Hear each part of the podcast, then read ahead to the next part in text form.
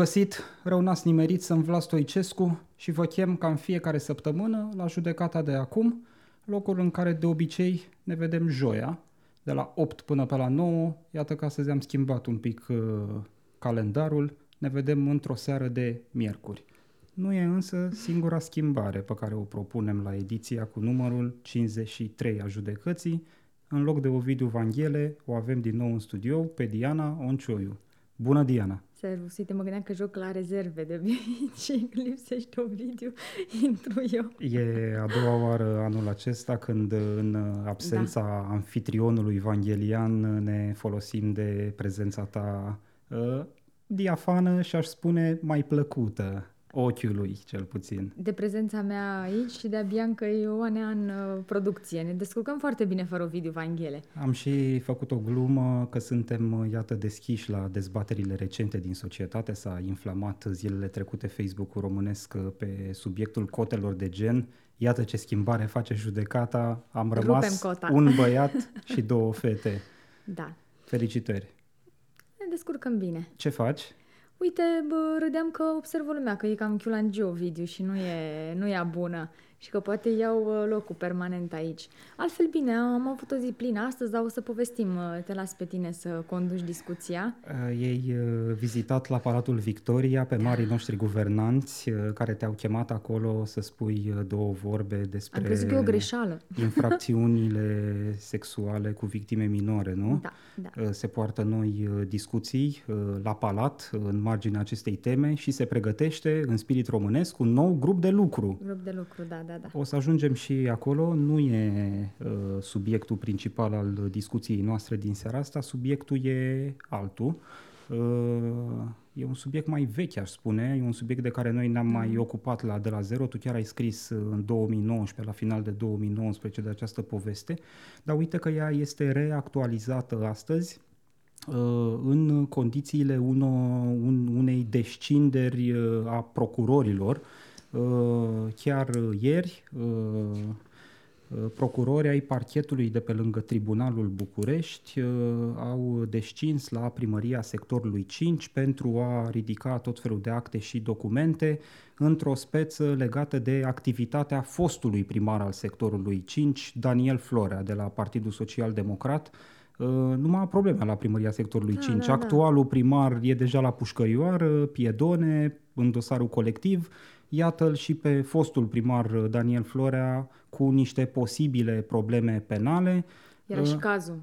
Adică era și cazul, da, era de așteptat. Uh, a făcut multe nefăcute domnul Florea la nivelul sectorului respectiv cât a fost primar între 2016 și 2020, dar una din cele mai nasoale lucruri are legătură cu înființarea unei structuri ONG Uh... Nasoale pentru că nu e vorba doar de bani, are și consecințe în termen so- în partea asta de social, să-i spunem. Da, uh, iartă-mă, te-am întrerupt. Hai să o luăm în ordine cronologică, exact. iar ordinea cronologică presupune chiar descinderea de ieri a procurorilor. Uite, sunt pe site-ul G4 Media, uh, unul din site-urile de presă care au dat uh, această știre uh, ieri.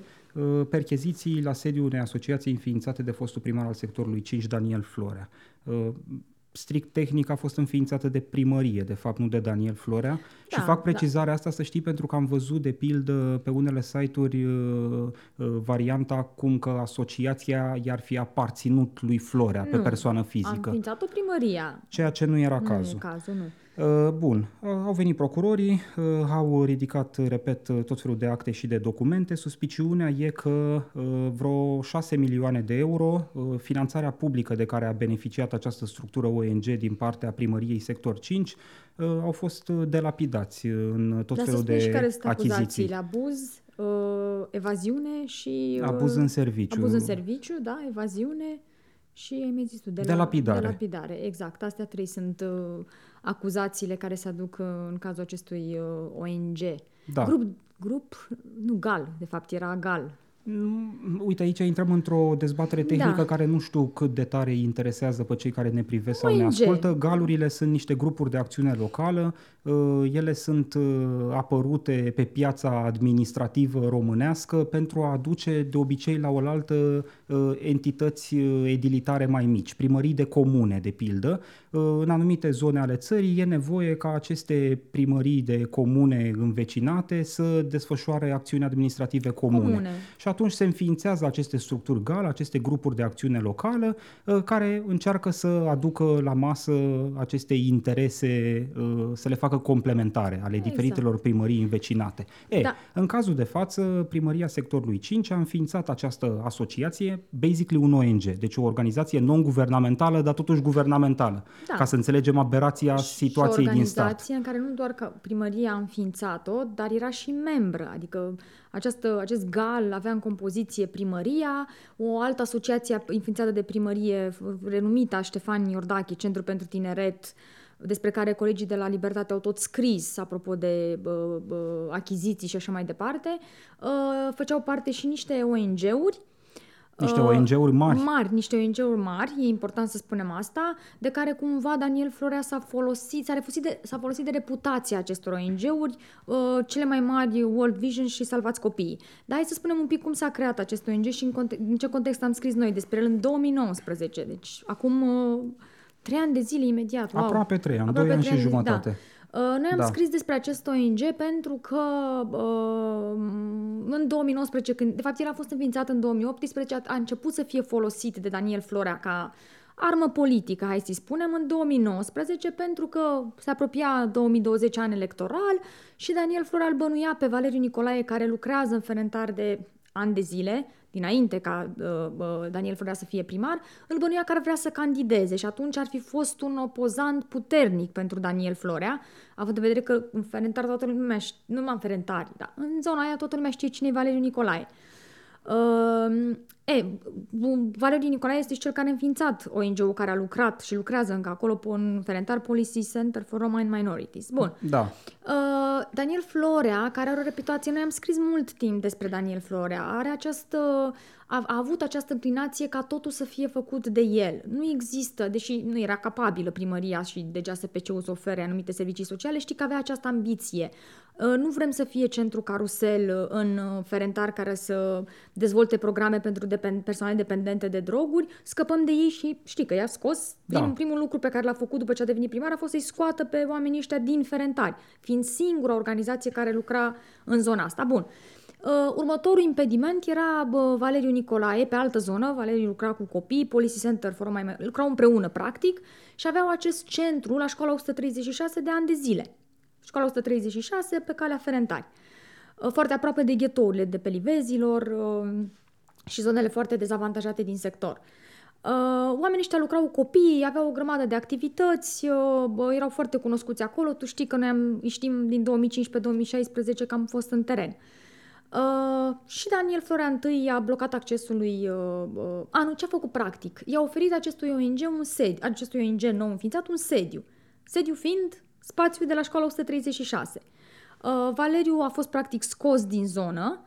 Uh, noi am scris acolo în sumar că scos din Ferentare a fost scos, cum să zicem, ca locație. El încă lucrează cu copiii din Da, Ferentare. da, da, într-un alt ulterior spațiu. Valeriu a dezvoltat, Exact. S-a uh, descurcat. uh, a identificat un alt loc și a Exact, dezvoltat Casa acolo Bună. un serviciu social, deși Exact. formal nu e înregistrat ca serviciu social, Da. dar desfășoară activități uh, sociale Bun, dar l-a acolo. scos din sediu de la 136. Rămăseseră Policy Center for Roma and Minorities, care a devenit și el parte din acest gal. Adică, cumva, uh, uh, în fine, tu o să uh, punctezi acum aici uh, povestea cu ONG-urile, dar și ei făceau parte din, uh, din acest gal. Uh, au fost și dați practic afară cum? Printr-o înștiințare în octombrie 2019 uh, că trebuie să elibereze spațiu pentru curățenie. După ce au eliberat spațiu pentru curățenie, li s-a spus, știți, trebuie să, nu că plecați voi fizic și nu mai aveți activitate, luați și mobilierul, că aduce mobilier nou. Și practic așa a fost scos de acolo și policy. Uh, Eu am mai ținut legătura cu oameni din, uh, din Ferentari uh, și apropo de acuzațiile care se duc acestui uh, GAL, ONG, slash ONG, uh, ei au stat doar un an acolo sau nici un an. Deci ei i-au, i-au scos de acolo pe niște oameni care ofereau, apropo de consecințe, știi? Ofereau servicii sociale pentru niște grupuri extrem de dezavantajate, că nu oferau doar pentru copii, ci și pentru părinți. Deci au scos pe Valeriu, au scos Policy Center. Furona, Ofereau de mulți ani. De mulți ani. Deci aveau niște Doamne, de peste beneficiari 10 cu ani. care lucrau de Da. ani de zile. Apropo de continuitate și sustenabilitate. Continuitate, unul la mână, doi la mână, tu ca jurnalist care face multă muncă de social, știi foarte bine că la contactul cu grupurile defavorizate e nevoie de câștigarea încrederii. Doamne, da. Uh, Încrederea asta se câștigă în timp, evident, timp. Uh, și atunci e mult mai valoroasă o asociație care desfășoară de ani de zile programe într-o an- astfel de zonă pentru că a dezvoltat deja tipul ăsta de relație comunitară. Exact. Uh, uh, cum să zic, oamenii de acolo au încredere în uh, personalul ONG-ului respectiv. să să dai o astfel de structură la o parte doar ca să vii cu o nouă structură de atac care, Și pe care are să ții un an. Care are Repet. rol în principal de bâtă politică. Tu ai nevoie Exact. să scapi de un om pe care îl percep ca fiind contracandidatul, Un po- posibil, că nici posibilul măcar tău n-a anunțat contracandidat. Valeriu că va N-a- candida. și nici n-a anunțat candidat. niciodată, Da, exact. Și nici n-a candidat. Nici nu cred că avea în gând așa ceva. Uh, N-a candidat la primăria sectorului nu, exact, 5. Exact, ca aia era. Ca, a candidat la parlamentare, da, corect. Da. Ca independent. Uh, da, și uh, practic i-au scos de acolo, au stat un an sau mai puțin de un an. Deci tu îți dai seama, practic copiii pe care i-ai avut acolo i-ai pierdut, cu care ai lucrat, pentru că tu după un an ai închis serviciul ăsta extrem de important. Uh, și apropo de cum erau folosiți banii, uh, cineva, o sursă uh, uh, din, din sector, uh, mi-a spus că a văzut niște documente uh, și, de exemplu, cam mi să-mi dea niște exemple de cum, exact știi că și în presă au scris că una din acuzație cumpărau uh, produse la prețuri mult mai mari decât erau pe piață. Da. Și am să-mi dea câteva exemple. Uh, L-a tocat hârtiințele, că era uh, puternic uh, finanțată partea asta, nu mi-a dat o sumă, dar, de exemplu, la mere, că fiind cu copiii, le asigurai și o masă. Și cei de la poliție făceau asta. Uh, și un kilogram de mere, îmi spunea că a văzut pe hârtie, costa uh, de aproape 100 de ori mai mult decât e pe piață. Da, Și de cum- unde le cumpărau din uh, Asta nu se coasta mai de știe. Fildeș, și cumpărau uh, din mii Brazilia, de, kilograme, de unde Vlad. le cumpărau? Deci aveau una din achiziții, erau 1000 de kilograme de mere, deci tu îți dai seama. Uh, dincolo de salariile pe care le aveau oamenii care erau acolo, că na, erau și niște oameni angajați în acest, uh, în acest gal, uh, dar pe dincolo de poveste... A, și mai e ceva ce e important. Uh, în 2020, noi atunci când am scris în 2019, noi practic a- el atunci începuse să funcționeze acest, uh, acest gal. Uh, Prima El alocare, fusese înființat în 2018, da, dar, dar avea sediu, nu avea... a na. început formal să funcționeze Exact, și în- să beneficieze de, de bani, fonduri exact. de la primărie în cursul anului 2019. Primele fonduri a- pe care le-a primit în 2019 au fost de 2 milioane de lei. Atunci oamenii din GAL, ONG-urile, inclusiv Policy, eu am întrebat ce faceți de acești bani? Na, c- nu întrebi, adică îi dați pentru ce? Uh, în 2020 Curtea de Conturi a făcut audit uh, și chiar a, a, a, a uh, precizat că acei 2 milioane de lei alocați au fost alocați ilegal pentru că ONG-ul nu era de utilitate publică, în fine, sunt mai multe explicații. Ce vreau să zic este că aceste alocări ilegale, pentru că au fost fa- făcute sub aceeași formă, au fost și în 2020. Și tu ai găsit uh, două. exponențial crescute. Expo- ah, clar, vorbim de pentru 22 că de dacă, milioane de lei. Dacă nu, mai mult de 22 de milioane, Ah, corect. uh, aproape 6 milioane Da. de euro, vorbim de aproape 30 de milioane de lei. Dacă în cursul anului 2019 această structură ONG a primit de la primăria sectorului 5 vreo 2 milioane și ceva 5, de că am mai lei. primit în decembrie 2019, știi că ne-am Uh, uitat. Da, dar cred că s-au uh, numărat pe anul fiscal următor. Ah, ok. Uh, uh, uh, Vorbesc practic de uh, veniturile rulate de Mhm. această entitate și știm precis că astea sunt veniturile rulate pentru că am consultat date de la Ministerul Finanțelor. Iar datele de la Ministerul Finanțelor ne arată că rulajul la nivelul acestei entități a fost de vreo 2, ceva milioane în 2019 și de aproape 30 de milioane de lei în 2020. 20. Deci a crescut bugetarea de uh, cât? De 15 ori aproape uh, la nivelul acestei structuri ONG, finanțarea fiind asigurată de entitatea care înființase înființase și era parte din ONG-ul. această organizație, din acest gal. Da. Dar, uh, vreau să mai spun ceva. Uh, după ce am scris noi în 2019, în toamnă, nu mai știu când am scris noi, în, poate mă ajut tu, în Uh, august sau în- octombrie în 2019. Salvați copiii pentru că noi am contactat ONG-urile na, scriind de foarte mult de Daniel Florea și văzând ce se întâmplă, uh, am contactat Salvați Copii atunci să-i întrebăm de povestea asta. Ei s-au retras, cred că au și dat un comunicat uh, în ziua respectivă că se retrag din acest gal. Am aflat ulterior că și World Vision s-au retras din acest gal, nu știu restul, și încă un ONG. Știu sigur că s-au retras. Mai sunt și niște, că știi că erau nouă persoane fizice în gal și dintre persoanele respective s-au retras și tot noi am găsit, că am găsit hotărârea de Consiliu Local, inclusiv primăria s-a retras din acest gal, dar în aprilie 2022, adică... Asta cu retragerea primăriei da, e de dată recentă. Da, e de dată recentă. Zici uh, că au știut că urmează percheziții, știi? Mă rog, asta e cumva și relevant în uh, peisajul lucrurilor, dacă mă întreb pe mine. De da. ce? Pentru că această structură nu i-a mai fost utilă primarului care i-a da, urmat normal. în funcție lui Daniel Florea. Exact. Deci această structură practic a bifat ultimele activități în 2020. 2020 Așa e. Uh, când sigur a avut rolul de a îi alimenta obiectivele obiectivele electorale chiar lui Daniel, Daniel Florea. Evident. Uh, Daniel Florea a pierdut alegerile, a venit un nou primar, Cristian Popescu Piedone. Cristian Popescu Piedone nu s-a mai folosit de acest gal care a intrat, cum să zic, în moarte clinică. N-a mai primit finanțare, n-a mai desfășurat niciun fel de activitate. El, practic, Mauru își făcuse datoria, odată funcționând ca bâtă politică împotriva lui Valeriu Nicolae, uh, pentru împlinirea obiectivelor personale ale lui Daniel Florea, doi la mână funcționând, iată, ne spun procurorii astăzi, posibil, sigur, funcționând, că încă nu e probat judiciar până la capăt, ca da. un mijloc de delapidare a fondurilor publice și vorbim de aproape 6 milioane de euro doar în cursul anului sector. 2020. Exact, la o primire de sector, un sector care știi povestea lui Daniel Florea, chiar dacă are Palatul Prezidențial, Facultatea de Medicină, Catedrala și nu știu ce, are ghetouri la 4 km de centru.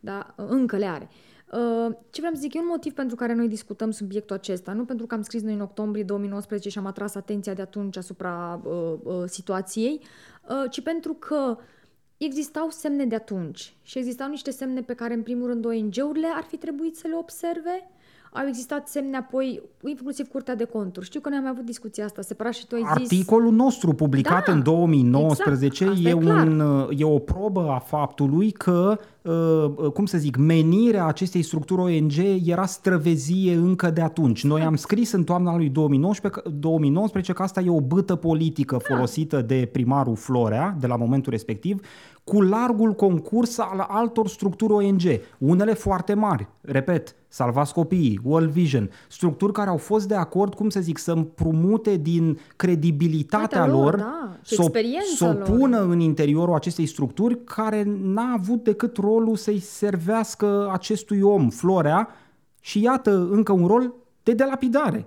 Eu vreau să zic ceva, nu neapărat în apărarea ONG-urilor, dar țin foarte mult la treaba asta pentru că nu vreau să cădem nici în extrema cealaltă. Uh, ONG-urile, în mod normal, trebuie să colaboreze cu autoritatea. Nu există. Orice, în momentul, pentru că tu oricât de mare ai fi ca ONG, tu nu poți să faci programe naționale. N-ai cum. N-ai capacitatea sistemică și așa mai departe. Uh, pot să înțeleg ideea că, na, ele nu se uită, domne, din ce partid e omul respectiv și așa mai departe. Noi, am, noi vrem să facem ceva în zonele astea care știm că sunt defavorizate și sunt aici sub nasul nostru, adică ne ducem prin țară, dar uite, avem sub nasul nostru aceste zone. Bun, perfect, de acord. Dar în momentul în care inclusiv tu observi, fie că a scris presa și te contactează, fie că aveți niște interacțiuni, că lucrurile sunt străvezi, cum spui tu, pe atunci eu mă aștept de la tine să ieși și să denunți personal treaba asta.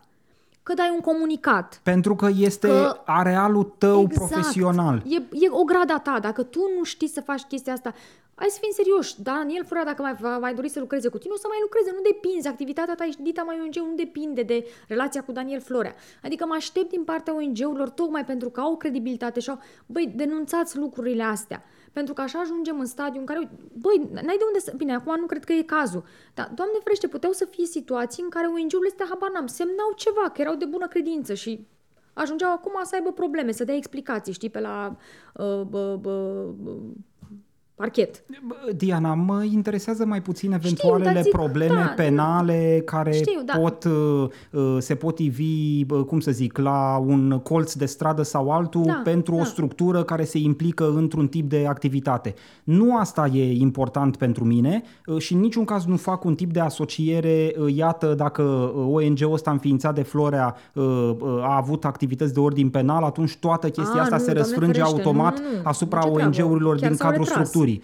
Dar totuși ONG-urile astea care au acceptat să participe din start în această formă de colaborare trebuie să fi văzut, că am văzut noi ca jurnaliști din exterior, trebuie să fi văzut de la Dar început le-am și contactat pe unele dintre ele noi că atunci. asta e o structură care îi servește lui Daniel Florea ca bâtă politică Și să nu vrei să te asociezi. și iată, constatăm la niște ani distanță că i-a servit și ca mijloc de, de lapidare. Vreau să mai vedem un lucru Da. uh, pe, care îl, uh, pe care îl consider important. Alocările. Uh, alocările. Că și astea Cum- sunt semne, știi, apropo de oamenii pe care ai prin consilii locale și care ar fi putut să tragă niște semnale de alarmă. Evident. Da, în fine. Uh, Vorbeam uh, mai devreme de faptul că această structură ONG, înființată de primăria sectorului 5, era finanțată tot de primăria sectorului 5 prin alocări de la bugetul local.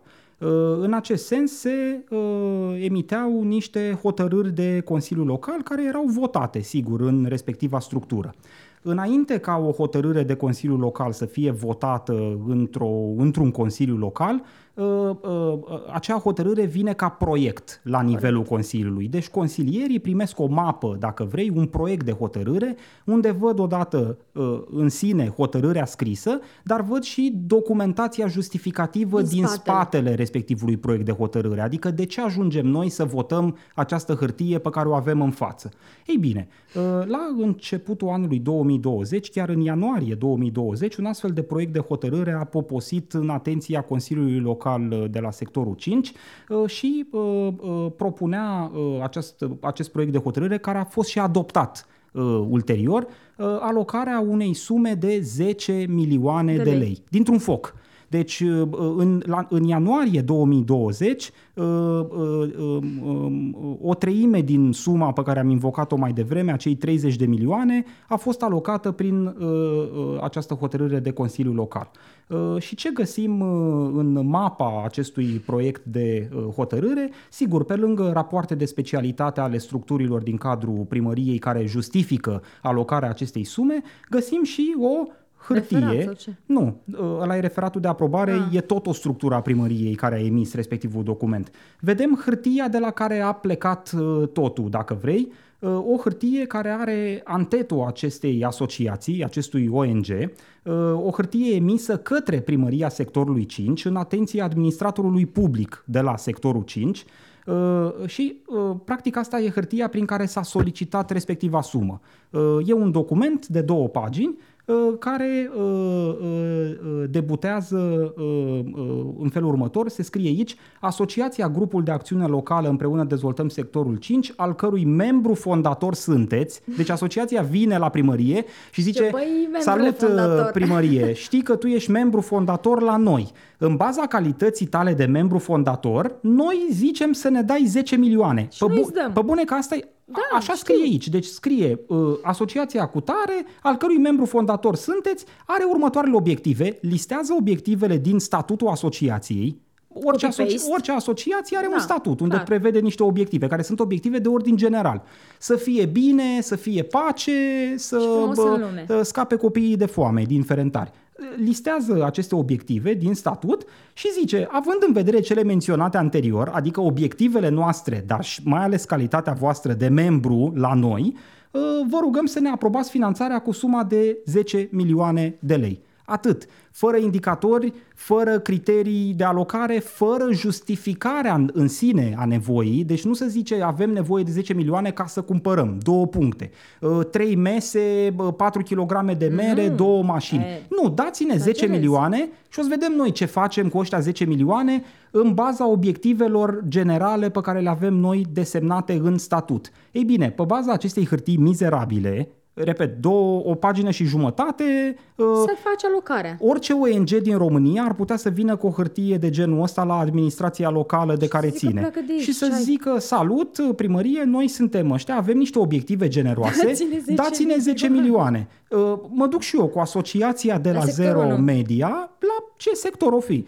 Și zic, că, uite, noi suntem ăștia, facem uh, un podcast uh, mișto 10 judecata de milioane de, acum. lei că e bine. Uh, Dați-ne 10 milioane de lei uh, ca să facem treabă bună. Da, să știi, Asta e hârtia. Uh, Proiectul de hotărâre, repet, a trecut, a devenit în sine o hotărâre de Consiliu, s-au alocat 10 milioane de lei. În cursul anului 2020 s-au mai produs și Asta alte vreau să alocări zic. care au dus până la concurența sumei de 20 și ceva de milioane Mă las să per mai zic total un minut alocare. De a, a doua alocare din iunie, Te rog. unde uh, era vorba de 12 milioane, acolo era ceva mai mic, um, ceva mai mult un pic în descriere, uh, se amenajau niște parcuri. Deci nu mai era, nu mai avea scop educațional, se aranjau niște parcuri pe acolo.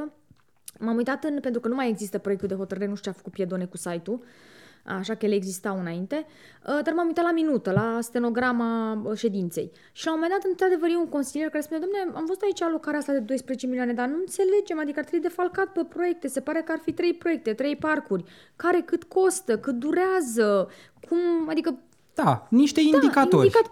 Și uh, este un domn, uh, nu mai, nu mai țin minte numele, ce nu, stați, n-ați înțeles bine, alocările astea nu sunt pe proiecte, sunt pe programe, nu, la programe nu sunt facturi. Și aia a fost tot, votăm, da, bine, mulțumim, încă 12 milioane. Deci ONG-ul ăsta, practic, în, uh, a, când, când ai primit, când ai zis în ianuarie 10 milioane, deja cu suma aia primiseră în, în mai puțin de 3-4 luni de funcționare 15 milioane de lei. Da, Deci dai seama, 15, că a primit în octombrie 2 și apoi în decembrie 3 milioane și în ianuarie 10. chestiune, Diana, Tu-ți dai seama? repet, care era văzută și de fondatorii ONG-ului. Printre fondatorii ONG-ului se aflau și entitățile ONG pe care le-am menționat mai devreme. Că vorbim de Salvați Copiii, Salvați că Copiii nu mai vorbim de erau. World Vision. Uh, Dar mai erau altele, câți vreo 9 ONG-uri, Estuar, uh, mai sunt niște ONG-uri uh, mărișoare, dar Salvați Copii, zic că știu că s- au dat comunicat în- când am publicat noi că s-au retras, adică a fost chiar atunci, știi? Uh, Miezul discuției pentru noi uh, Da. reiau această idee pentru că uh, cumva asta ne-a mobilizat să discutăm în jurul Exact. acestui subiect. Uh, Oameni buni, uh, dragi entități, uh, că sunteți ONG-uri sau că sunteți structuri de altfel, când vă găsiți în situații de genul ăsta, uitați-vă de două ori și în dreapta și în stânga, analizați contextele în care vă autoplasați, încercați să pătrundeți semnificația lucrurilor. Când veniți braț la braț cu Daniel Florea, care are el nevoie de o bâtă politică, uh, reflectați un pic dacă e bine să vă băgați într-o poveste de genul ăsta și dacă v-ați băgat și au apărut uh, semnale negative, spuneți, Denunțați treaba vorbiți, pentru că e arealul vostru profesional. Uh, uh, și asta e o critică până la urmă pe care putem să o facem mai tuturor profesiilor din România. Chiar și în cazul Uh, nostru. De obicei, medicii nu prea vorbesc de problemele din uh, zona lor profesională, de obicei uh, profesorii și învățătorii nu prea vorbesc, de obicei, iată, ONG-urile nu prea Și vorbesc. nici jurnaliști. Din păcate și jurnaliștii sunt cam Hai. tăcuți uh, cu privire la ce se întâmplă în profesia lor. Uh, Și uite, apropo de, uh, cum să zic, incompatibilități flagrante de lucruri pe care le poate constata orice profesionist de bun simț cu ochiul liber, uh, în zona noastră profesională a jurnaliștilor, fac trecerea dinspre primăria sectorului 5 înspre, uh, Breaslă. uh, înspre partea de media. Ca să nu fim uh, ipocriți, știi? ca să nu, de exact, Da. să nu părem uh, că arătăm cu degetul doar, uh, doar spre alții. Am văzut uh, zilele trecute că o doamnă pe care o cheamă Ioana Constantin și care a fost vicepreședintă a Partidului Mișcarea Populară, un fel Până de recent. mâna dreaptă a fostului președinte Traian Băsescu, a candidat și la primărie. A candidat, da, da, da. Uh, Nu mai știu la care sector, la unul din sectoare. Uh, Poate Nici chiar nu la mai țin sectorul minte. 1. Uh, În fine, e mai puțin da, a important. candidat oricum și a fost, și, a fost la un moment dat și secretar de stat în Ministerul Muncii, pentru că țin minte că am fost eu într-o emisiune chiar cu, cu dânsa. A avut o poziție politică proeminentă. Educație. Această doamnă a renunțat uh, la uh, funcția din uh, PMP și în uh, momentul de față a fost anunțată ca moderatoare a unei emisiuni. Uh, Înțeleg că acoperă un tronson orar de după Înaintea lui amiază Robert Turcescu. uh, la B1 TV. Uh, Vreo Da. două ore de emisie în fiecare zi sunt cu această doamnă în calitate de moderator. Adică de jurnalistă. Că moderatorii sunt jurnaliști, nu Da, e o altă specie. cu atât mai mult cu cât nu e obligatoriu ca toți oamenii care se uită la televizor să fie super informați și să cunoască ce poziții politice sau nu au ocupat oamenii pe care îi văd. În momentul în care îi văd la televizor prezentând o emisiune, îi asimilează automat unei poziții neutre, jurnalistice, nu? Care A e unui mincinoasă, e moderator, o poziție care în cazul de mincinoasă. față e mincinoasă. De asta discutăm. Da. Eu vreau, vreau să zic apropo de ipocrizia uh, Bresley sau tăcerea, nici nu știu cum să o numesc. Uh, uh, eu chiar am scris că nu, nu mă surprinde neapărat că această televiziune B1 TV reciclează politicieni. Adică, uh, uite, și acum mi a venit un nume, Laura Chiriac, care era pe la ALDE mult timp, fostă jurnalistă de la Realitatea, uh, a fost pe la ALDE, a și candidat tot așa, până... Uh, a, sunt și oameni care își practic în politică, știi? Uh, și dacă eșuează în politică, zic că, mai că ce știam eu să fac înainte, jurnalism. Ia să mă întorc eu. Laura Chiria, care la fel, emisiune la B1 TV. Robert Turcescu, da, bine, întoarcerile, revenirile Robert Turcescu sunt deja frecvente. Uh, oricum, el era înainte la evenimentul zilei, deci uh, uh, să știi că, Bianca, nu te-am auzit. A, ah, da, da, da, exact. Exact. La fel de sancționabile, așa că eu ziceam exact, dar oamenii nu au ce îmi spune Bianca. Uh, Uh, da, și Robert Turcescu, care după ce a fost parlamentar, adică Robert Turcescu a fost patru ani parlamentar, mai politician de atât nu pot să fii. Mm, după uh, ce a dat rucsacul cu da, pietre din uh, exact, spinare. Așa, s-a dus la Mentuzie, acum e la B1 TV. Înainte, Robert Turcescu acoperă un tronson ocupat înainte de Tudor Barbu. Cei care sunt mai în vârstă, așa ca noi, știu că Tudor Barbu a fost pe la PRM, adică... La uh, Partidul Poporului. Sau și la Diaconescu. Dan parcă, Diaconescu. Da, a fost exact, parlamentar din partea PPD DD. Exact. După care a revenit uh, ca o floare Jurnalist, în da. jurnalism. Așa și acum întregește acest uh, grup și Ioana Constantin. Uh, ce mă deranjează pe mine este tăcerea. Uh, ce, mă, ce mă deranjează pe mine uh, din partea jurnaliștilor, bineînțeles, na, până la, că la jurnaliști mă opresc, nu la public. Uh, Mă deranjează, știi, în momentul în care se întâmplă genul, de lucruri de genul ăsta, văd alți jurnaliști care îi felicită pe oamenii ăștia. Păi, cum să-l feliciți? Fie direct felicitări, succes sau dându-i like-uri, știi? A mai fost un caz de jurnalistă care a fost la un moment dat la comunicare la PNL și acum a revenit din nou în presă și toată lumea o felicita. Păi oameni buni, femeia aia nu, nu răspundea la solicitări pe 544, nu ne-a răspuns nouă la niște solicitări pe 544. Păi își făcea treaba în calitate da, de purtător de cuvânt la PNL, nu, adică nu, stând adică cu fundul pe informație. Eu înțeleg nu că avem niște prietenii, înțeleg că da, cred că e importantă curățenia Breslei astea, pentru că după aia ne plângem că, domne, oamenii nu au încredere în jurnaliști.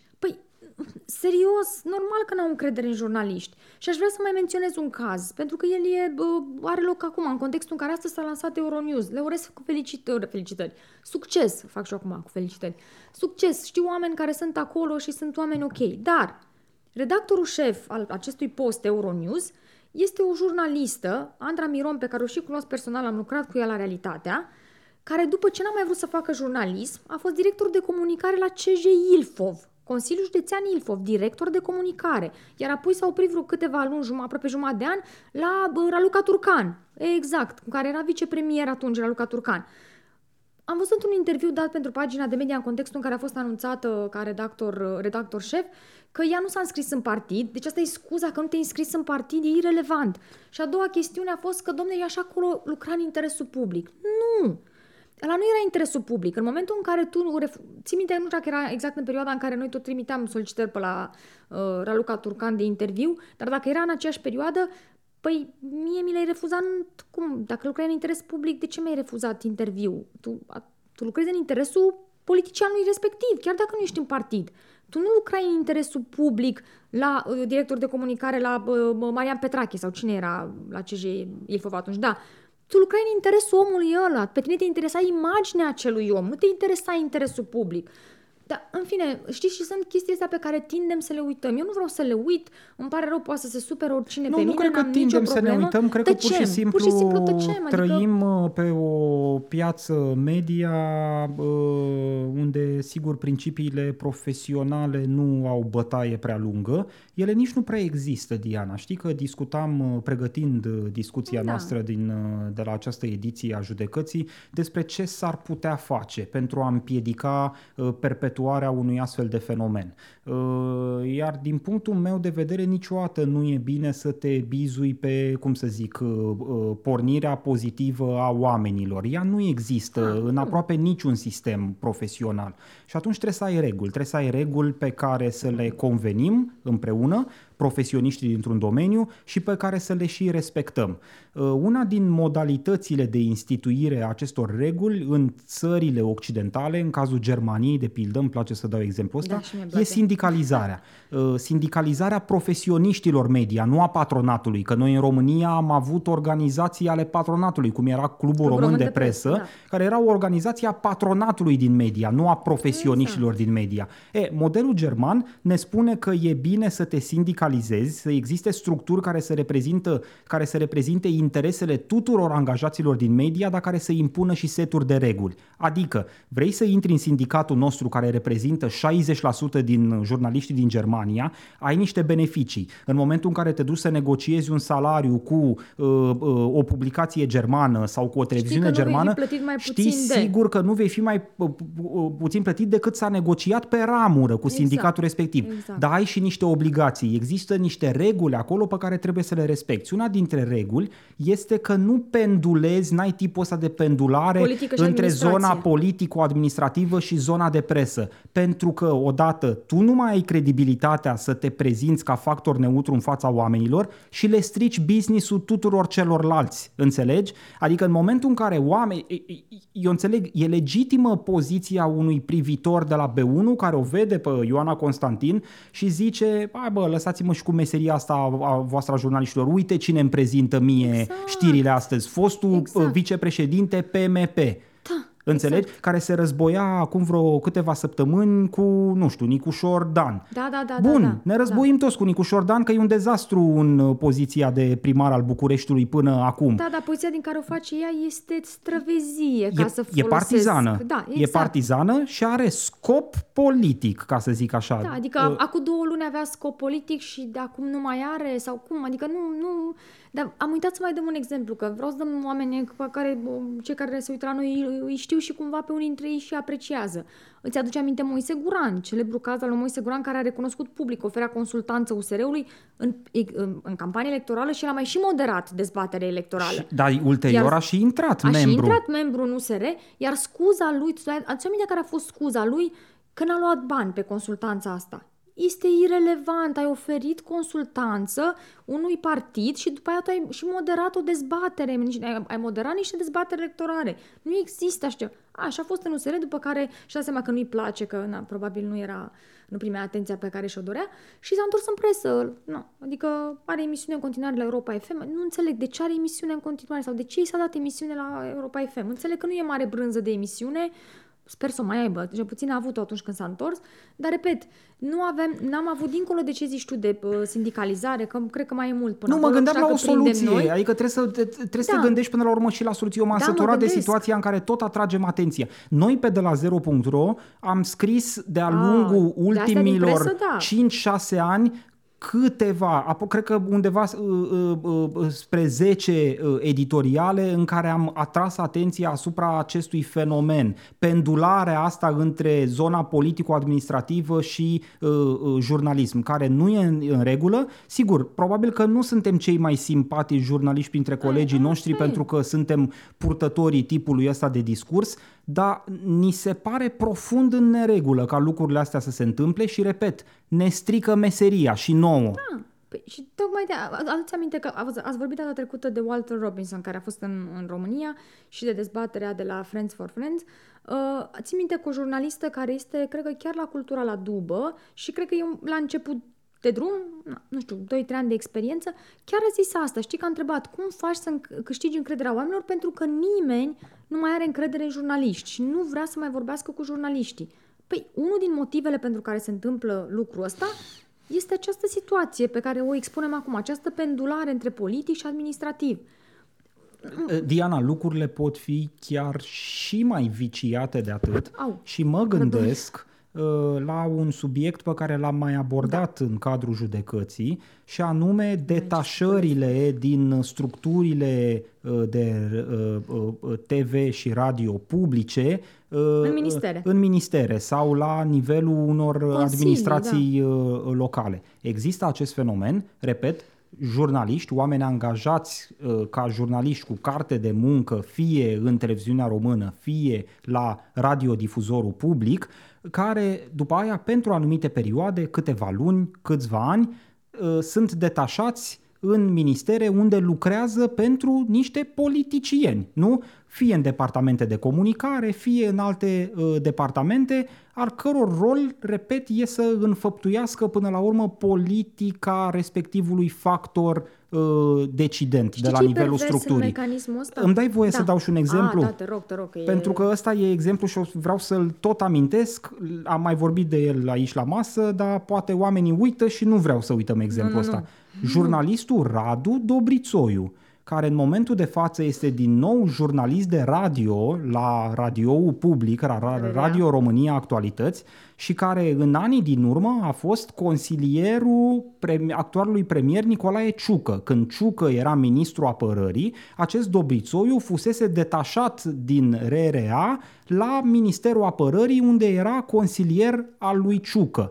Și s-a făcut demonstrația practică a faptului că el se îngrijea acolo de, De interesul lui Ciucă. interesul lui Ciucă, nu de interes public în general și s-a văzut asta în momentul în care, știi bine, când Ciucă a fost instalat uh, premier, a ieșit un interviu pe care acest Dobrițoiu îl realizase cu Ciucă când era jurnalist, știi? Că aici lucrurile a- atât de alambicate sunt, încât știi, tot timpul vezi niște pași de ăștia. Ba, Dobrițoiu e jurnalist și ia interviul lui Ciucă, ba, e consilierul lui Ciucă și se ocupă să perieze interviurile pe care le-a luat lui Ciucă în Ca să trecut. n-arate rău, Ca să mă. n-arate rău. La momentul respectiv, când a fost Ciucă instalat premier, a ieșit acest interviu realizat la Radio România Actualități, în care Ciucă avea un uh, pasaj în care spunea sunt un om de onoare, eu niciodată nu o să intru în politică, eu sunt cu armata și rămân un, un soldat credincios al armatei. Ceea ce, sigur, s-a dovedit fals. Fals. Adică pe om l-a interesat, de fapt, să intre în politică și nu din orice poziție, ci chiar ca pion al uh, președintelui Klaus Iohannis. Ei bine, la momentul respectiv a uh, circulat în presă respectivul interviu. Ce a făcut uh, consilierul Dobrițoiu detașat de la A scos RRA? acea parte. Avea încă credențiale de acces pe uh, site-ul radioului public și a intrat și a periat de pasajele problematice Vezi că încă respectivul nu s-a interviu. dovedit că e el. Nu, pentru mine încă e clară RRA-ul speța. anchetează. Anchet... N- face, nu, bă, anchetă cred internă. că s-a terminat ancheta Da, internă la știu. nivelul RRA. Din ce E clar. știu, e o filieră de investigație penală acolo care e... Ah, de fapt, da, ai dreptate, uh, s-a terminat la intern, da, așa e, recent. Da, există Da, da, o da. cercetare penală acolo. Nu știu dacă vor ajunge bă, să fie clarificate lucrurile din punct de vedere judiciar, dar pentru Mai mine facem o sunt clare. solicitare. Pentru mine sunt clare. Da, adică nu, eu știu, cine, doar am atras cine atenția. oare să fi intrat uh, pe site-ul RRA bă, și Fix cine, atunci. și cine avea credențiale de acces uh, ca să modifice în focul lucrurilor niște pasaje care erau Eu repet, pentru că mi se problematice pare penibilă. premierului propus Nicolae Ciucă. Ei, bine, iată chiar jurnalistul care îi luase interviu și care ulterior îi devenise consilier. Mă, asta e proba, uh, uh, cum să zic, aberațiilor la care se poate ajunge dacă Când noi, pendulezi. ca breaslă profesională, nu reușim să instituim această regulă de minim bun simț, hai să nu mai pendulăm etern între politic uh, și administrație și jurnalism. Că nu sunt din aceeași zonă, ba chiar, cum să zic, incompatibile. sunt incompatibile, exact. Incompati- Vreau un singur lucru și bă, putem să trecem la subiectul următor. Uh, apropo de acest mecanism, de, ge- menționai tu jurnaliștii detașați de la RRA, de la TVR în ministere, uh, care stau câțiva ani și se întorc. E o chestie și mai perversă la acest mecanism. Uh, noi sper să publicăm la un moment dat acel material. Uh, se întâmplă următorul lucru. Sunt jurnaliști care petrec uh, un an de zile, poate chiar doi, își termină detașarea, se întorc la TVR sau la RRA, stau o lună, uneori chiar câteva săptămâni și urmează o altă detașare. Deci sunt cazuri de oameni care sunt de ani de zile, de ce ani de zile? Cred că e un, e un caz care de prin 2009 e continuu detașat în ministere și instituții ale statului. Tu îți dai seama, deci omul ăla n-a mai fost jurnalist de ani de zile. La un moment dat, probabil că se vor termina și aceste detașări și el va deveni din nou un jurnalist. Cred că și uită să mai, cum să mai face meseria asta. Bine, dacă aș știut vreodată să o facă. Dar da, foarte pervers acest mecanism al detașărilor, încurajat uh, inclusiv de politicieni care, domne, se pare că... mm, Și știi, știi ce nu înțeleg? Am și discutat la un moment dat cu jurnaliști. Băi, nu e atât de ușor să faci. Toată lumea are impresia că dacă ești jurnalist o să fii brici pe comunicare. Băi, nu e așa ușor. Sunt chestiuni diferite. Sunt chiar, sunt chiar sunt lucruri și cine a făcut asta știe. Mă interesează mai puțin uh, competența Știu, lor dar în zona nu, de comunicare. Dar Diana, tendința politicianul asta a respectiv... Știi, să, să ducă direct la jurnalism. Bă, dar caută Dar oameni stai din un pic, comunicare. Diana, politicianul respectiv îl ia pe jurnalist în baza unei bune Da. relații construite anterior. Hai să nu Exact. fim copii, Da, serios. corect. Cum ajunge politicianul? De ce nu vine mie să-mi propună? E. Uh, Unul la mână că știe că îl refuz, doi la mână că nu i-am Doamne făcut ferește. niciodată niciun serviciu. Înțelegi? Adică în momentul în care Da. te duci către un om Da, din așa e, ai zona de dreptate. jurnalist și îi propui o chestie de genul ăsta, ai o relație anterioară construită, Corect. o relație pozitivă. Corect. Uh, Pentru că, sigur, uh, ați uh, fost prietenoși uh, unul cu altul uh, de-a lungul timpului.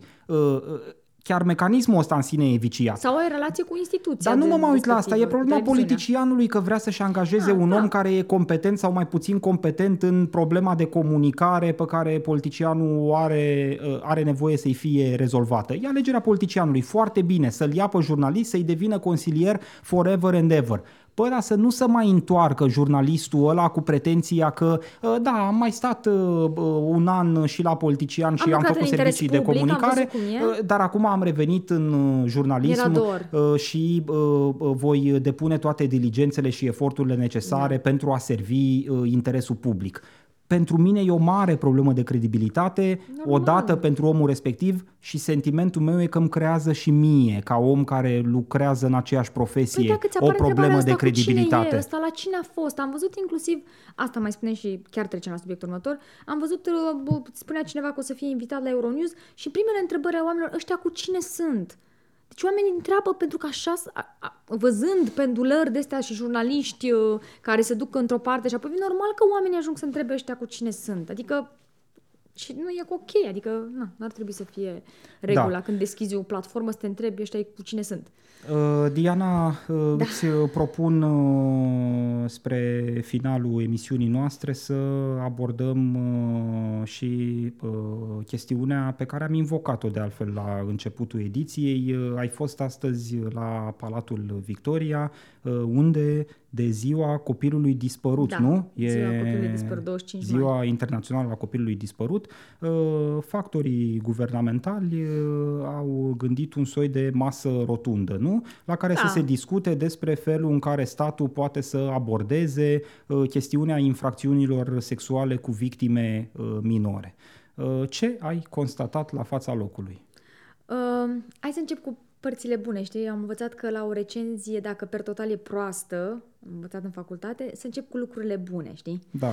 Uh, deci per total e proastă, dar așa că spun, îmi spun întâi ce, ce e important. Uh, știu că asta este ultima, ultimul lucru de care ar trebui să, cu care ar trebui să ne lăudăm cumva, uh, dar a, ăsta este stadiul în care suntem. Subiectul acesta al infracțiunilor sexuale cu victime minore sau abuzurilor la, sexuale, nu abuzurilor în general, există pe, ca, pe masa, nu știu, în zona de discurs public datorită jurnaliștilor. Și o spun cu toată modestia de care Există sunt capabilă. pe agenda Pe publică. agenda publică datorită Da. jurnaliștilor. Există pentru că două publicații, una mainstream și una independent, au scris constant în ultimii 3-4 ani despre acest subiect. Și mă refer la noi, la De la Zero și la Libertatea.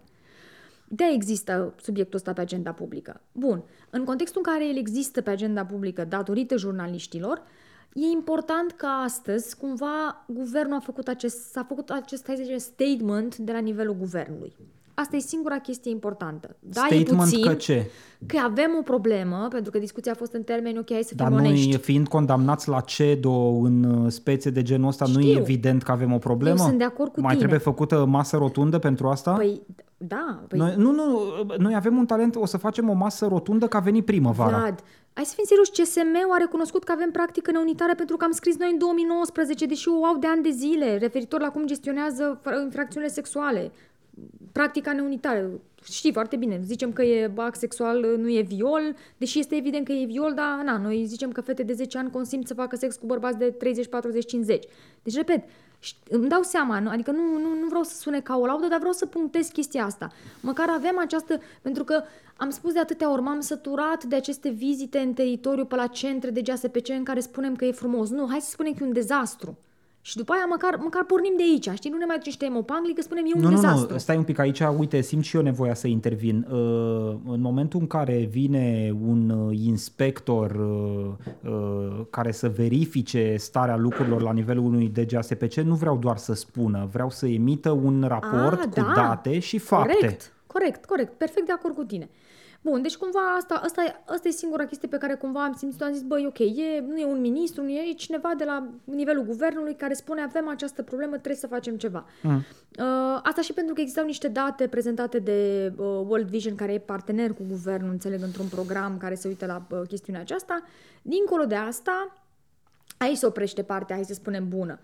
În rest am auzit discursuri călduțe, delicate, uh, pe niște chestiuni care nu sunt deloc nici călduțe, nici delicate.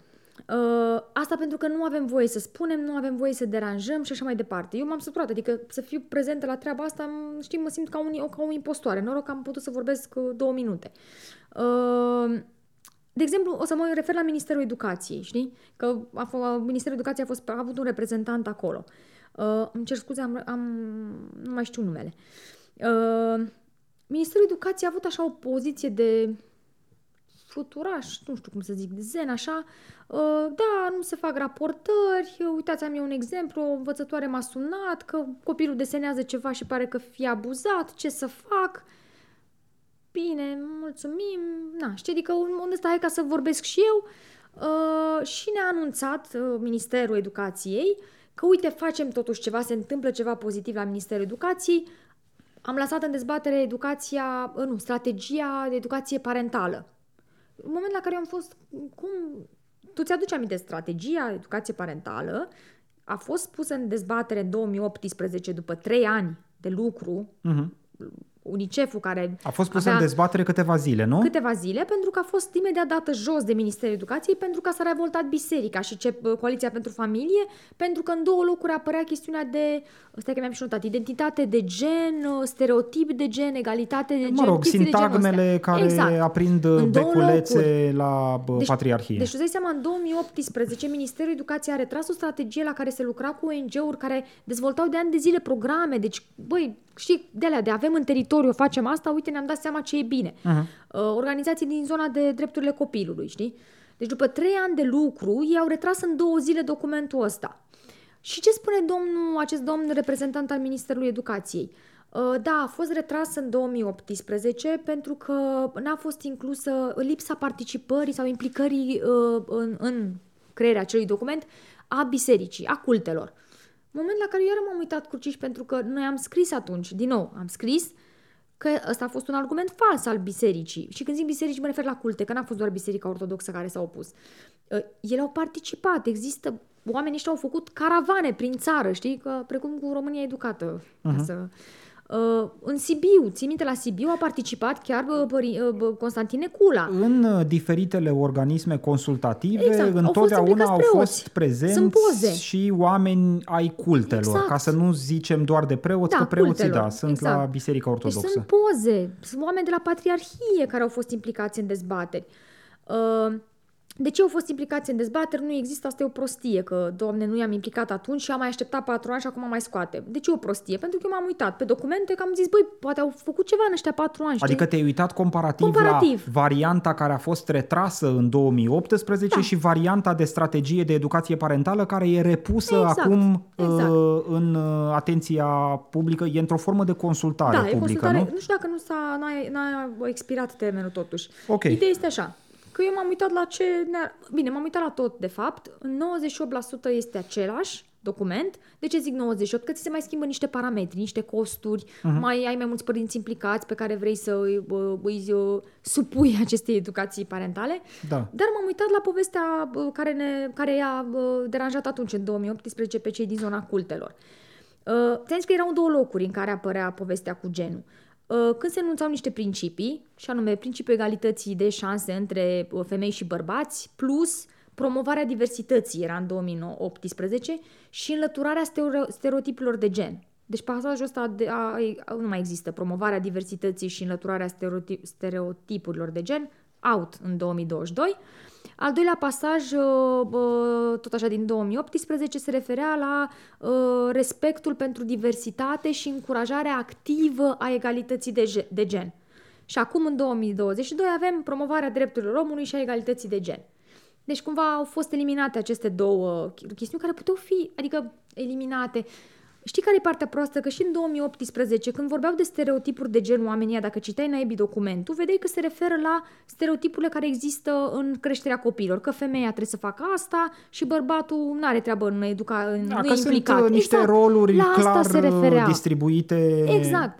Deci pute- chestiunile astea, că țin minte că am discutat atunci cu ONG-urile, inclusiv cu UNICEF și mai era FONCP-ul, tot așa, drepturi, uh, promovarea drepturilor copilului. Și mi-am zis, băi, puteam discuta, pentru că am lucrat atât de mult la documentul ăsta, ne puteam întâlni și discuta pe acești termeni, să-i explicăm dacă cei din zona cultelor nu le-au înțeles.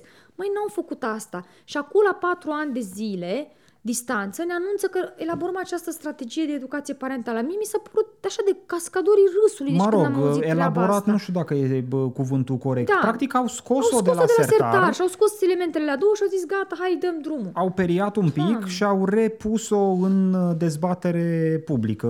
Serios, uh, mi se pare înțeleg. rușinos, nici n-aș mai fi anunțat-o. Puneam în dezbatere publică că cine se uită poate. O anunțam când o aplam, dar mie nu mi se pare că asta e o chestiune cu care să te lauzi, să spui se întâmplă lucruri la Ministerul Educației. Doamne, ăsta e lucru care se întâmplă la Ministerul Educației. Aș fi vrut dacă aș fi putut să vorbesc mai mult, că aveam 10 minute, dar s-a extins uh, discuția și era un eveniment important după, știi, și atunci uh, trebuia să eliberăm sala. Uh, sunt ironică, apropo, ne interesează subiectul, dar eliberat sala. Uh, Aș fi vrut să-i spun acestui reprezentant al Ministerului Educației că în chestiunea infracțiunilor sexuale, conex acestei chestiuni este uh, cea a mamelor minore. O fată care naște la 14-15 ani, ea sarcina e rezultatul unei infracțiuni, fie că e act sexual, fie că e viol. Cele mai multe ori viol. În câte situații știe ministerul, sau să-și întrebe inspectoratele școlare județene, dacă știe, are date despre acest fenomen și ce programe a dezvoltat ca să reintegreze aceste mame minore. Știi de ce întreba asta? Pentru că noi am avut un, sub, am avut un articol și inspectoratele au zis, a, păi noi nu avem date, întrebați la școli. La toate școlile de la tine din județ cu personalitate juridică să fac solicitare, tu nu știi inspectorat, ca să-i transmiți mai departe ministerului. Domne, avem acest fenomen, hai să facem ceva, că trebuie să reintegrăm mamele. Deci știi, mi se pare absolut hilar că tu vii și îmi prezinți asta când tu puteai zis, domne, avem această problemă, nu știu, ne-am gândit să o rezolvăm așa. Dar nu, n-a fost cazul de așa ceva. Ne-am anunțat că avem această strategie. Bun.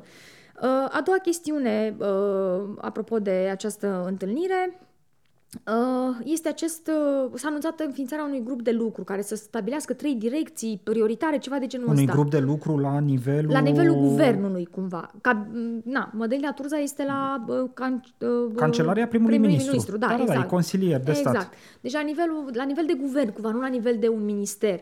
Să facem acest grup de lucru. Uh, apropo de incompatibilități, că mi s-a oferit din nou, e a doua oară când mi se oferă, nu în ăsta, dar în, și în alt grup, să fac parte din nu, grup de lucru. Jurnaliștii nu fac parte din grupuri de lucru, adică mulțumesc frumos pentru invitație, dacă intenția era una bună, dar jurnaliștii nu fac parte. Grupurile de lucru pot pentru folosi, specialiști. nu, nu, stai un pic, grupurile de lucru pot folosi informații publicate de jurnaliști. Deci un Ok. grup de lucru Și-s care publice. să încerce să găsească niște soluții în zona de tratament al infracțiunilor uh, sexuale cu victime Nu trebuie să minore. mai aibă acolo pe mine. Nu trebuie să te aibă acolo pe tine, dar poate să-și facă o mapă cu zecile scris. de articole publicate de tine de-a lungul anilor despre această problemă de interes public. Exact. Uh, Sunt date și fapte pe care noi, niciodată documentându-le, nu le-am ținut pentru noi. Exact, nu am ținut nimic Nu, pentru noi. nu, sunt nu fac acolo. jurnalism ca să strâng foldere pe calculatorul meu uh, personal. Fac jurnalism ca să public lucrurile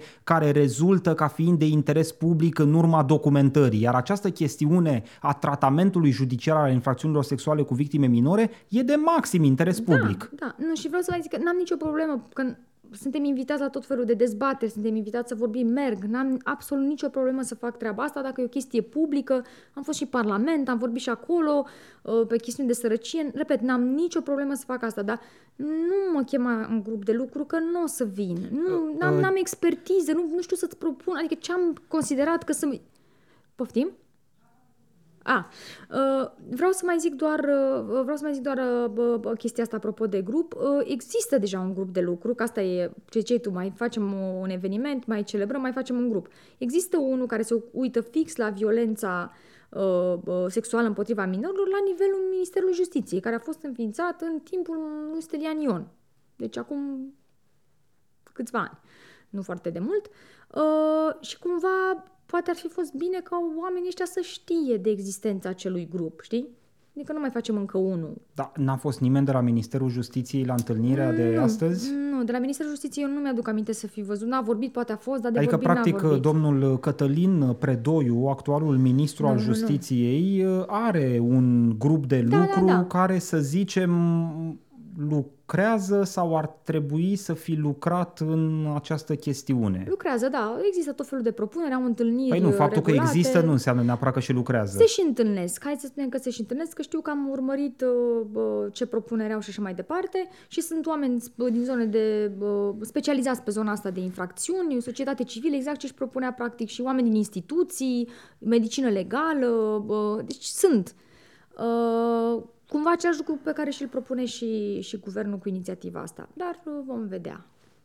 Ce, ce să vedem? Păi uh, s-a constatat deja, am uh, înțeles perfect din descrierea pe care mi-ai făcut-o mai devreme că lucrurile vor rămâne la uh, momentul bătutului pasului pe loc. Serios, ce vrei să consider altceva dacă din nou se propune un grup de lucru, dacă din nou folosim, nu știu, un prilej pe care l-am găsit potrivit în calendar, să mai facem încă o masă rotundă pe tema infracțiunilor sexuale și a copiilor dispăruți. Uh, uh, a existat un raport în Parlament acum câțiva ani la inițiativa Adrianei Săftoiu, o nu? Comisie o de comisie anchetă. de anchetă pentru problematica copiilor și anul dispăruți. trecut Alina Gorghiu mai propunea una, știi? A rămas la nivel de raport Da. și povestea respectivă. Da. Noi atâta suntem în stare să facem, Constatăm. să ne strângem la masă ca să constatăm că e primăvară. Mulțumesc frumos, văd Nu. și eu cu ochiul liber. Hai că uite, mă uitam e nou, hai să zicem un pic și de USR repede, înainte de duh, te rog. Uh, Ce să mai zicem de USR? Cam- Că se află într-o degringoladă totală.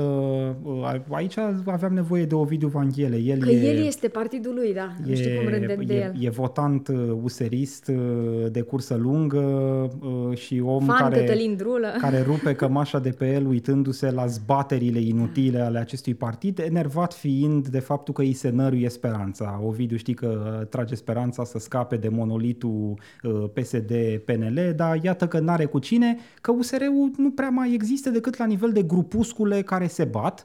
Uh, Și Ce în să acest zic? context, Am citit pe Hot News zilele trecute o, Ieri. Uh, ieri, da, ieri, ieri, ieri. ieri uh, o știre, un articol publicat de Claris Dinu, uh, jurnalistă bună de Pe de politic. politic, da. Uh, Claris Dinu uh, scrie în respectivul articol, citând surse din zona grupării Cioloș, că uh, fostul, pregătește fostul ruperea. deja președinte USR Plus uh, se pregătește să plece din partid și nu știm exact ce să înființeze, dar în mod cer Te să rog. lanseze un site. Uh, Deci uh, primul pas pe care vrea să-l facă domnul Cioloș uh, în noua sa întreprindere politică, dacă o prinde vreodată viață, uh, e să înființeze un uh, site uh, unde probabil va expune niște principii. Nu, Nu? Vlad, dar știi că e hila... Noi am râs și am râs, am râs inclusiv cu Bianca Oanea, că am zis bine că nu-și lansează un newsletter, că îi făcea concurență și Bianca a zis bine că nu-și face podcast cât ne lua patronii de la judecată, băia puțin care sunt. Îmi place să cred că oamenii care sunt patreonii noștri n-ar fi fugit Dar... Dar- precum potârnichile spre carcasa politico-ideologică meșterită de uh, Cioloș braț la braț cu trei europarlamentari sau cât sunt ei Uh, acolo. mai mulți plus niște cinci uh, parlamentari. Dar, în fine, noi am râs, că poate oamenii uită, noi am râs la ideea asta cu site pentru că tu ți-aduci aminte cum s-a înființat plusul. Da. A fost o platformă care a fost lansată de nu știu câte ori, îmi pare rău, dar n-am cum să nu râd, care abia, nu știu după cât, câta încercare a devenit un partid. Deci este absolut hilar să încerci să faci asta din nou. Nu știu, adică eu, ar trebui să ai un pic un simț al penibilului. Mă rog, uh, mi-e teamă că bă, din, uh, bă, te-ai plasat în poziția lui Ovidiu Vanghele, lucrezi cu naivități deja, mă, da. așteptându-te ca domnul Dacian Ciolo și echipa să aibă simțul ridicolului. Hai să fim Dar serioși. măcar nu spune că l-a zis un site. Deci asta cu site-ul a fost, i-a zis, vorba Bianca, e un site de știri, un site de ce. Dar altă chestie care a fost hilară, ce ai remarcat-o tu pe Facebook, este cum niște membri din fostul partid Demos râdeau de această inițiativă a lui Cioloș. Păi să fie cu iertare, dar Demosul n-a fost în stare să rămână partid, a preferat să rămână club de carte. Da. Eu fiind unul dintre oamenii care le-a dat, când să-mi dau semnături pentru, nu știu, europarlamentar, eu am semnat, că am zis, băi, e bine să mai există diversitate pe zona de stânga, dar serios, adică să râdă Demos că face Cioloș și că ceva e iar la fel de hilar. problema Demosului era că nimeni nu vroia să iasă pe stradă Da. la firul ierbii. Da, vreau să fiu un club de carte, nu un Înțelegi? partid, da. Deci toți erau ideologi acolo. Iată și Dani, Dacian Cioloș suferă de uh, sindromul ideologului. Tot vrea să se strângă în grupuri care lansează programe de idei și site-uri. Uh, Nu știu, să se facă IT-ști. Se pare că le place să lucreze cu uh, content management systems. Uite, vezi, asta era bună de duh. Și uite, putem cu ocazia asta să Te rog trecem- să nu mai lovești Deci microfonul. o să mă înjur o video, mi-am dat seama, am lovit microfonul și se aude probabil, Păi, nu? nu mai da din Da. mâini, e simplu. E atâta E timp cât greu. nu gesti... Ar fi, ar fi grav să dai și cu fruntea în microfon. Adică mă da. aștept uh, totuși uh, uh, fața să ți-o Da. păstrezi la distanța Știi că vorbesc și cu mâinile propice. și atunci mi-e dificil. Zi mersi că nu vorbești și cu picioarele, că scoteam cabluri de pe aici și bă, o băgam pe Bianca în fibrilații că nu se mai vedea. Uh, Deci uh, uh, nu mai am alte lucruri de Da. completat uh, apropo de marea schismă din uh, USR. Așteptăm apariția site-ului, sunt uh, foarte curios. Cred că cineva lucrează la logo-uri. Acum uh, se... O să dureze cel puțin un an, stai liniștit, nu e greu. Trebuie să alegi culorile, îți dai Da, da, seama. da, va nu fi te dificil poți rău. uh, prezenta fără Da, cromatica da, da. potrivită noii inițiative politice. Uh, Ce să zic, că oamenii și-o dau la joale, sunt foarte preocupați să facă o poziție între ei, ei între ei. Tot felul de grupuscule, tot felul de bisericuțe acolo, bă, fiecare vrea să o tragă pe turta lui, unii mai fac site-uri, alții rămân cu site-urile vechi. Sunt curios ce se întâmplă cu numele, bă, știi? Că e USR Plus acum, da? Bine, toată lumea Da. zice USR, lasă, nu știe nimeni USR Plus, zici USR din start. Uh, Vom Problema uh, lor. urmări Da. cu atenție și Și îngrijorare. Revine Ovidiu curând în locul tău Da. și uh, Murea de râs o să ca asta plângă cu site-ul. iar, uh, iată, uh, în marginea acestei situații neplăcute de la USR.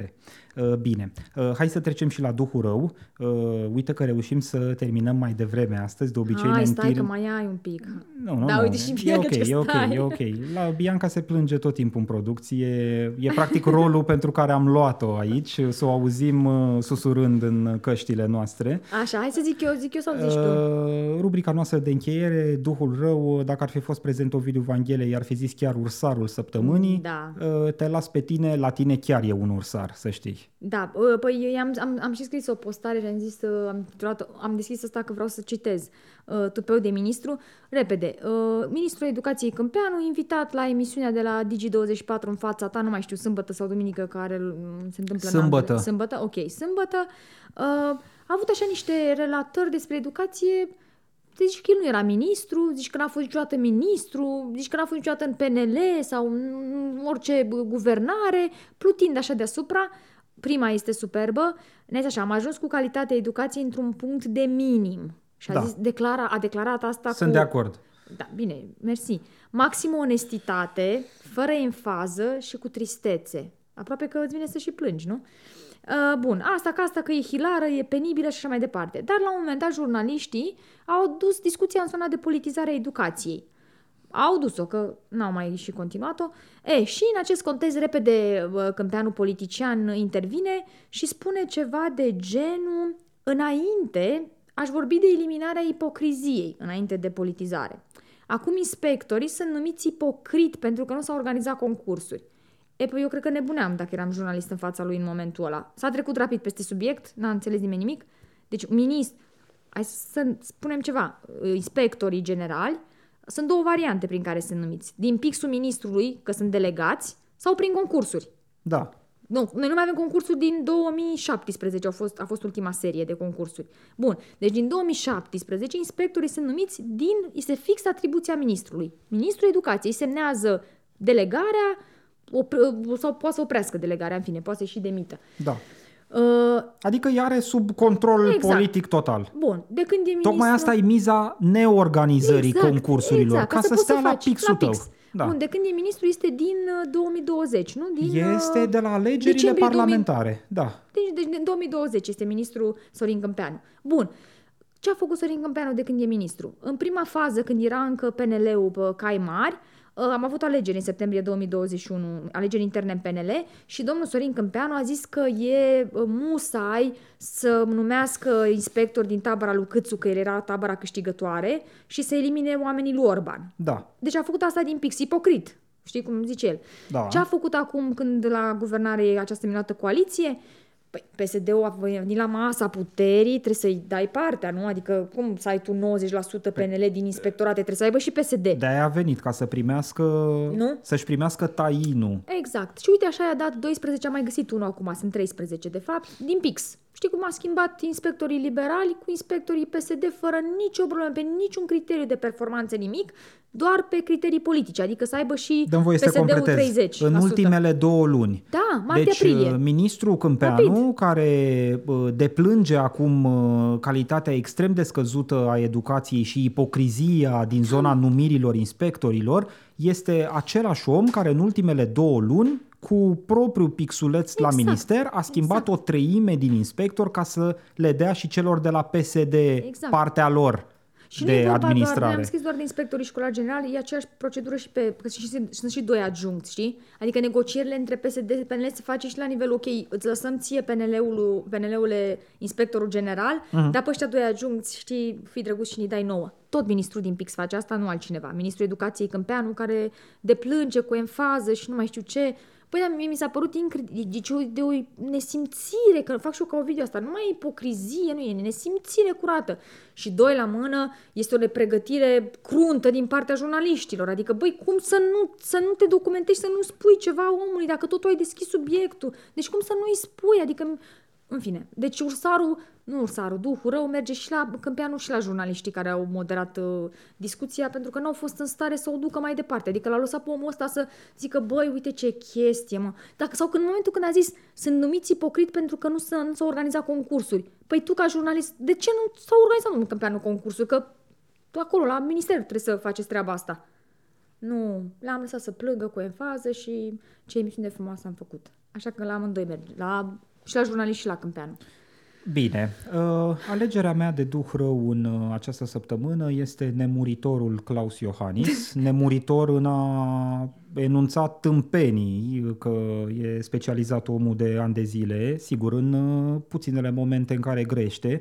uh, Care e prezent. Um, Da, e prezent mai mult pe terenul de golf, uh, la evenimente de decernare de medalii și alte prilejuri festive, uh, dar din când în când uh, președintele nostru își mai face uh, apariția uh, și enunță, cum spuneam, tâmpenii. A făcut-o recent, uh, uh, ieri, uh, când s-au sărbătorit uh, uh, 147 de ani de la înființarea Partidului Național Liberal. Deci, uh, hai să zicem, aproape uh, un secol și jumătate de liberalism uh, românesc. Uh, Curat. Uh, s-a organizat o frumoasă chermeză la uh, Vila Florica, Casa Brătienilor din județul Argeș uh, și a venit uh, președintele acolo și, sigur, a uh, uh, pronunțat un discurs mobilizator pentru liberali, uh, dar a, în cadrul respectivului discurs a, uh, s-a referit și la recenta constituire a alianței uh, Curat uh, liberală situația. PSD-PNL uh, și a încercat să ofere o justificare a acestei uh, mișcări uh, politice de mare angajament. Uh, Și a spus în felul următor uh, președintele Claus Iohannis, justificând practic public alianța guvernamentală dintre PNL și PSD. Citez. Pandemia de COVID-19 sau actuala criză de securitate generată de războiul purtat de Federația Rusă împotriva Ucrainei ne-au determinat să luăm decizii care să aibă în vedere nevoia de stabilitate. Trecem prin momente când se impune să strângem rândurile, cum se spune, și să aducem la aceeași masă viziuni politice diferite, astfel încât guvernarea să reprezinte majoritatea românilor. Uh, cum mi se mai întâmplă la declarațiile președintelui Iohannis? Mie mi-a venit să cad de pe scaun uh, citind această chestiune, pentru că ce să vezi... o vorbă urâtă, dar nu putem să o spunem. N-am memoria atât de scurtă încât să nu-mi amintesc că în noiembrie 2020, când era principalul agent electoral al PNL, președintele Iohannis a spus fix invers și anume că tocmai pentru că e pandemie nu trebuie să aducem PSD-ul la putere. Și am căutat chiar pe site-ul administrației prezidențiale declarația exactă de atunci, vorbim de 24 noiembrie 2020, a președintelui Iohannis, declarație în care uh, uh, locatarul de la Palatul Cotroceni încerca să justifice public de ce îndemna românii la vot anti-PSD. Citez. Într-un asemenea context nefast și extrem de dificil, pandemia, pandemia. de COVID-19, este de neconceput un scenariu în care să fi fost la putere PSD. Ne putem lesne imagina catastrofa sanitară în care am fi ajuns cu o guvernare pesedistă, care a ieșuat lamentabil pe toate planurile și în condiții normale, când nu aveam de înfruntat o pandemie. Ă, doar puse față în față aceste două declarații și avem întreaga găunoșenie a uh, personajului politic uh, Iohannis cocoțat din nefericire pentru noi la vârful statului român. Dar știi că poate să zică, domne, eu vorbeam de uh, PSD singur, așa, e PSD o, cu PNL da. și uite, o, noi da. suntem aici să-i uh, controlăm și să fim atenți. Ei, glumesc, să o, o prostie, să fim serioși, dar, uh, da, în fine, asta nu mai e de râs. Uh, aceștia am fost uh, și la ediția cu numărul 53, 53 a judecății de acum. Uh, ca de fiecare dată, Diana, la finalul producțiilor noastre, le reamintesc celor care ne privesc sau ne ascultă în varianta audio-only a emisiunii noastre, că avem și cont de Patreon, unde, desigur, așteptăm să fim sprijiniți cu un abonament lunar în valoare de 4 euro, 1 euro pe emisiune, uh, pentru că nu e așa, toată producția costă, ba chiar, cum spune Ovidiu, și munca noastră ar fi frumos să fie, dacă se poate, remunerată. Da, și să doneze lumea la noi, să nu se ducă la site la Cioloș. Să nu se ducă, mai ales că n-a apărut încă cetățeni, noi existăm, site-ul lui Cioloș încă nu. Da, donați-o la judecată și abonați-vă la newsletterul Bianca, ca să... nu la site-ul Dacian Cioloș. Newsletterul Bianca Ioanea, uite, vezi, da, tu da. comiți același păcat ca și Ovidiu. Nu Vă așteptați numele. ca toată lumea să o știe pe Bianca. E o fată care merge pe stradă, Bianca, are păi, da, mă, un dar newsletter. o mai tăguim și noi, așa știe lumea. Da, ai dreptate, Bianca Oanea, na, newsletterul Bianca, nu vă abonați la site-ul Cioloș. Nu, eu nu pot să nu râd la asta cu Cioloș. Uh, Diana, uh, mulțumesc uh, pentru discuția din această seară. Încă nu a apăsat butonul magic. Nu, te aștept, eram uh, doar în pregătire. Uh, mulțumesc pentru discuția din această seară. Săptămâna viitoare ne revedem în formula obișnuită, Stoicescu și Vanghele uh, și de asemenea în ziua obișnuită și anume joi seară. Uh, mulțumesc încă o dată. Cu drag. Uh, cele bune. La fel. Salut!